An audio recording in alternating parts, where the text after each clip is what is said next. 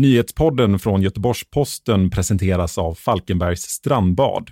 33-gradiga pooler, sunbeds, barer, restauranger, skön musik och så du. Nyhetspodden den 28 oktober.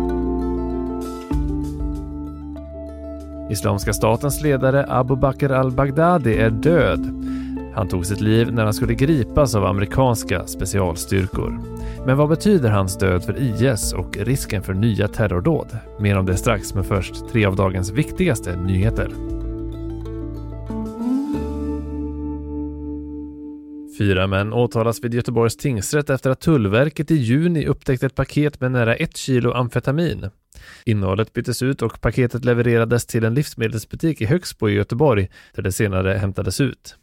Ett par dagar senare greps de fyra männen och sedan dess har ytterligare ett paket med amfetamin som adresseras till en av männen dykt upp. Under utredningen har polisen hittat bildmaterial som tyder på en omfattande vapenhantering.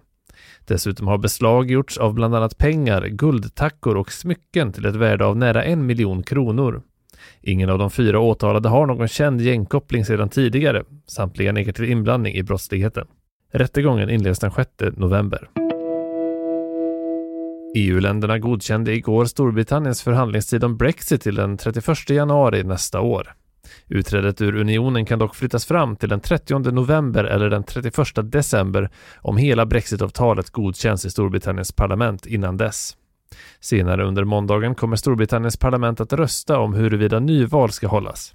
Det är tredje gången premiärminister Boris Johnson försöker få till ett nyval sedan i somras. För att han ska få igenom det krävs att två tredjedelar av parlamentet röstar för. Senaste nyheterna om Brexit hittar du på gp.se. USA planerar att utöka sina sanktioner mot Iran. Det meddelade landets finansminister Steven Mnuchin vid en presskonferens tillsammans med Israels premiärminister Benjamin Netanyahu. Vad sanktionerna kommer att bestå i sa han dock inte, men han sa att USA kommer att trappa upp sanktionerna mer och mer. Hittills har sanktionerna främst riktats mot Irans oljeexport och betalningssystem.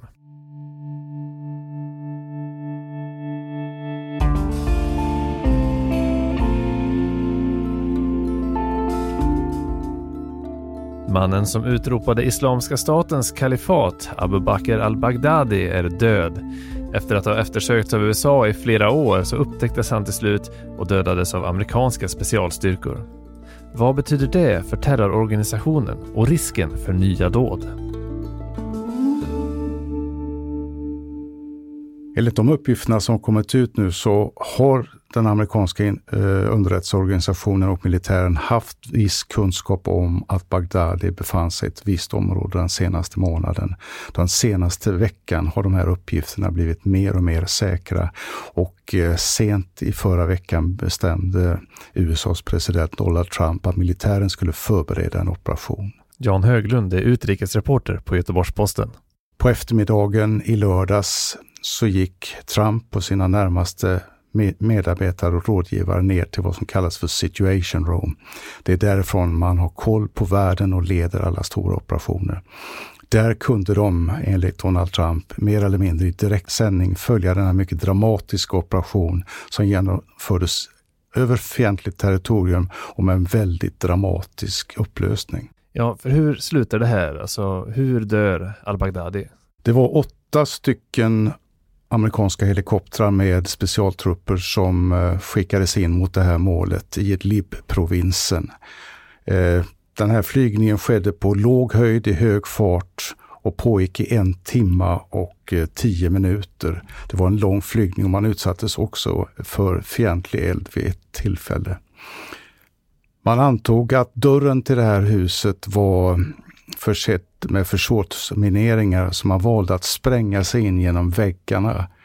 Och eh, därefter när man kom in så kunde man gripa ett tiotal barn. Mm. Två fruar till eh, Eh, Bagdadi påträffades döda men de hade inte lyckats eh, detonera sina sprängvästar. Själv tog eh, Bagdadi sin tillflykt till en av tunnlarna som utgick från det här huset. Det var en död tunnel, det fanns alltså ingen utgång. Och när han eh, hamnade vid vägs ände tillsammans med tre barn, jagad av hundar så ska han enligt uppgift då ha utlöst sitt eh självmordsbälte och eh, dött tillsammans med barnen. Att han nu är död, alltså Islamiska statens ledare, vad betyder det för IS och de som följer IS? Det är naturligtvis en, eh, ett bakslag för en sån organisation när de mister sin store ledare, men jag tror inte man ska övervärdera Bagdadis ledarskap. Han var snarare då en, en symbol och en, en påhejare än en operativ ledare av verksamheten så som eh, bin Laden var en gång för al-Qaida. Eh, Bagdadi har ju bara framträtt vid ett tillfälle. Det var i moskén i Mosul när han utropade kalifatet 2014. Och han förekom även på en videosnutt eh, tidigare i år där han satt på golvet någonstans eh, intill sin Kalashnikov. Men han har aldrig givit några intervjuer och hans person eh, vet vi inte så mycket om. Och eh, jag tror hans betydelse på kort sikt eh, kan vara ganska stor så länge nyhetet, det är en nyhet. Men jag tror inte det spelar någon roll för organisationen. För på vilket sätt eh, spelar det ingen roll? Alltså hur skulle du beskriva IS som organisation? Det är väldigt svårt att säga egentligen idag och uppskatta hur många som IS består av. Enligt den amerikanska militären som gör genom, eh, analyser vid olika tillfällen så påstår man att det är mellan, man uppskattar att det, att det är mellan 14 och 18 000 IS-anhängare och krigare som fortfarande finns i eh, eh, Irak och i Syrien. Eh, antingen i fängelse eller gått under jorden. Men det är väldigt svåra siffror. Vi vet idag att IS ofta opererar så att man har efter kalifatets eh, fall, det vill säga att de förlorade sin geografiska territorium, så jobbar man i celler, man är mera eh, lojala mot en stat, en ideologi, än en ledare när det gäller IS. Eh, IS-ledaren och IS-ideologin är att man ska genomför sina mål, sina operationer där man finns, ofta i grupper, så att celler finns både utomlands och kvar i de här områdena i Syrien och Irak. Eh, de kan operera i små grupper, de kan operera sammanhang. Den stora förtjänsten för deras del, det är den IT-kunskapen man har haft inom eh, IS. Man har verkligen kunnat utnyttja eh, internet som ett propagandavapen och som ett kommunikationskanal eh, till sina anhängare i, i världen över och inspirerat folk genom just sitt IT-kunnande. Och där har de verkligen haft som ett vapen i det här kriget. Så det är en sorts decentraliserad organisation där just att ledaren försvinner, det påverkar egentligen inte deras förmåga att utföra terrordåd till exempel.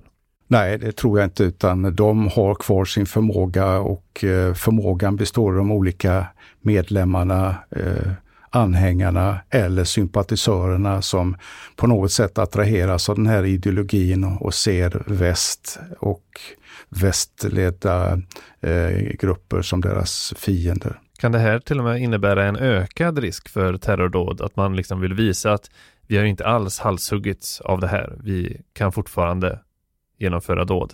Vi har ju sett idag att flera länder och organisationer de har eh, höjt sin eh, beredskap för att vara eh, beredda på vad som kan hända. Så att det går ju inte att utesluta. Det är väl ganska eh, logisk följd av en sån här upp uppmärksammad händelse att man vill ta hämnd. Eh, det behöver inte komma någon order från någon central organisation utan det är helt enkelt en känsla som finns hos de här anhängarna och de kan alltså eh, begå saker som, som man inte kan förutse och det är det som är det stora gisslet i terrorism idag, att det ofta är enskilda gärningsmän som inte har lämnat några spår tidigare. Man vet inte vem de är och sen slår de till. Det är inte första gången vi ser något liknande utan 2011 så genomförde USA en liknande räd där deras specialstyrkor dödade al-Qaidas ledare Osama bin Laden. Hur påverkade det al-Qaida då? Osama bin Laden hade en helt annan profil än eh, vad Bagdadi hade. Han framträdde i intervjuer, i inspelade meddelanden och var hela tiden med i mediebruset utom de sista åren då han levde underjordiskt i Abbottabad eh, där han så småningom påträffades och dödades i Pakistan. Eh, många trodde väl att det skulle vara en dödsstöt för al-Qaida som organisation och terrorrörelse, men det har det ju inte blivit. Idag är al-Qaida starkare än vad de har varit och de är, eh, finns både i Mellanöstern, de finns i Asien, de finns i Afrika.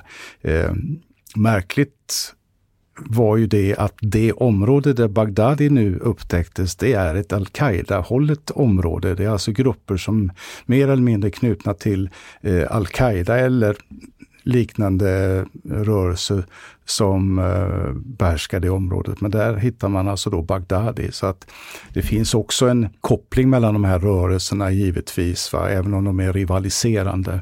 Det kanske är för tidigt nu, men kan man dra några paralleller mellan Osama bin Ladins död och eh, Bagdadis död? Ja, det är uppenbara paralleller. De föregicks av mycket eh, avancerade militäroperationer där specialtrupper landade i helikoptrar, gick in under eldgivning och i eh, Osama bin Laden-fallet så sköts han ju av specialstyrkor. Eh, vid räden mot Bagdadi så ska han ha dödat sig själv genom det här självmordsbältet tillsammans med tre barn. Men rent operativt, det vill säga hur man med olika informationer, hur CIA lyckas få tips om var han kan befinna sig. Nu sägs det till exempel att det ska vara ett tips från en av Bagdadis fruar som ledde fram till den här byggnaden.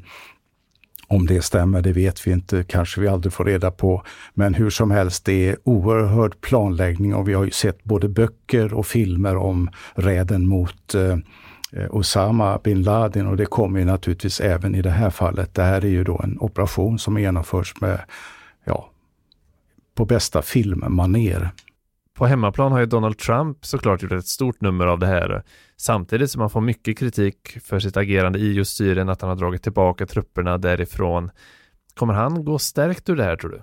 Det här är naturligtvis eh, ett ljus i mörkret just nu för Donald Trump. Han är inbegripen i en mycket bitter process som kan leda till riksrätt. Han har fått oerhörd kritik från sina egna anhängare för hur han har hoppat fram och tillbaka och dragit tillbaka eh, sina styrkebidrag eh, från Syrien och dessutom övergivit sina allierade kurderna. Nu får han då en andpaus där han kan deklarera en seger, men som framkom vid den här presskonferensen från Vita huset eh, på söndagen så eh, tänker han ju nu faktiskt vara kvar med militär personal i Syrien för att vaka över oljefälten. Det är mycket oklart varför, men han talar både om egna intressen och kurdiska intressen. Så förmodligen kommer väl inte så många amerikanska soldater dras tillbaka till slut, utan de kommer bevaka oljefälten i de här eh, delen utav landet. Eh, många utav de trupp, eh, trupper som också deltog i eh, operationen eh, mot Bagdari kom, var ju stationerad i Irak så att USA är ju kvar där nere. Men det sättet på vilket han har liksom hoppat fram och tillbaka mellan tweet och eh, eh, fram och tillbaka, det, det, skapar en jättestor osäkerhet om hans politik och hans eh, eh, syften och mål med att vara i de här områdena. Eh, ingen vet ju egentligen vad han gör imorgon. Va? Så osäkerheterna består ju och eh, jag tror inte att han kan sola sig så värst länge i glansen från den här framgångsrika operationen. Tack så mycket Jan för att du kom till Nyhetspodden och eh, berättade om det här. Tack.